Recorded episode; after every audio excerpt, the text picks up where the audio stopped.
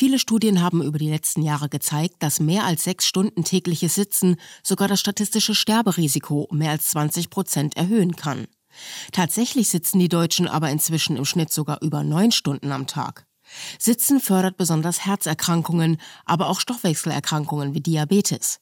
Die gute Nachricht, wir helfen der Herzgesundheit schon, wenn wir uns regelmäßig nur wenige Minuten moderat bewegen, statt zu sitzen.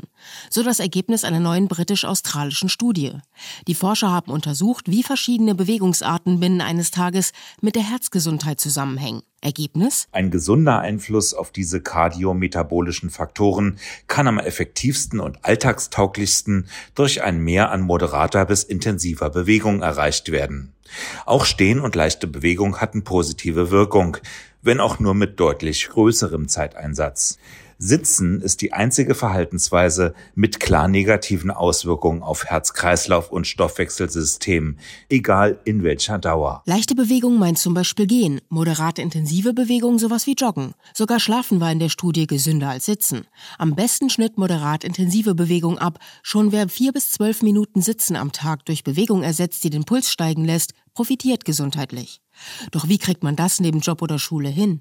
Am besten mit Bewegungssnacks im Alltag, sagt Physiotherapeutin Gefa Nekler aus Berlin-Charlottenburg. Also wenn ich einen sitzenden Beruf habe, jedes Mal, wenn ich zum Beispiel aufstehen will, um mir irgendwas zu holen oder so, dass ich dann einfach sage, okay, jedes Mal, wenn ich aufstehe, mache ich drei Kniebeugen. Und dann kommt man auf eine Menge Kniebeugen am Tag. Und wenn man dann eben zwischendurch auch noch Streckübungen dazu macht, das heißt, jedes Mal, wenn ich eine Kniebeuge mache, nehme ich die Arme noch nach oben, dann habe ich da eine Ganzkörperübung draus gemacht, ohne dass ich mir dafür Zeit nehmen muss und ohne dass ich dafür extra mir Sportklamotten anziehen muss. Auch Stehtische helfen, jedenfalls wenn daran ordentlich rumgehampelt wird. Und wer ohnehin oft das Trinken bei der Arbeit vergisst, profitiert doppelt, wenn er oder sie sich zwei Liter Wasser als sichtbare Tagesaufgabe Aufgabe aufstellt. Das Wasser ist gesund und mehr Toilettengänge auch. Überhaupt sind kleine Aufgaben oder Challenges eine gute Idee. Das kann eine Treppe sein, ein Türrahmen, zu dem man sich immer streckt, oder das Teppichmuster, das man mal seitlich oder rückwärts abläuft. Über solche Alltagsspiele freut sich übrigens auch das Gehirn. Wenn es außerdem darum geht, unser Herz-Kreislauf-System auf Trab zu bringen, sollte man vor allem unseren größten Muskel im Körper nicht vergessen, sagt Physiotherapeutin Nekler, den Oberschenkel. Der verbraucht ja die meiste Energie.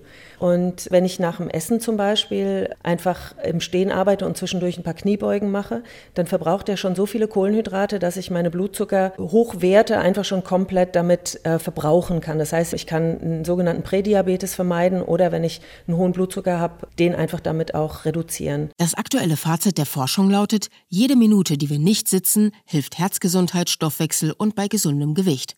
Also gehen wir es an, Schritt für Schritt. RBB 24 Inforadio vom Rundfunk Berlin-Brandenburg.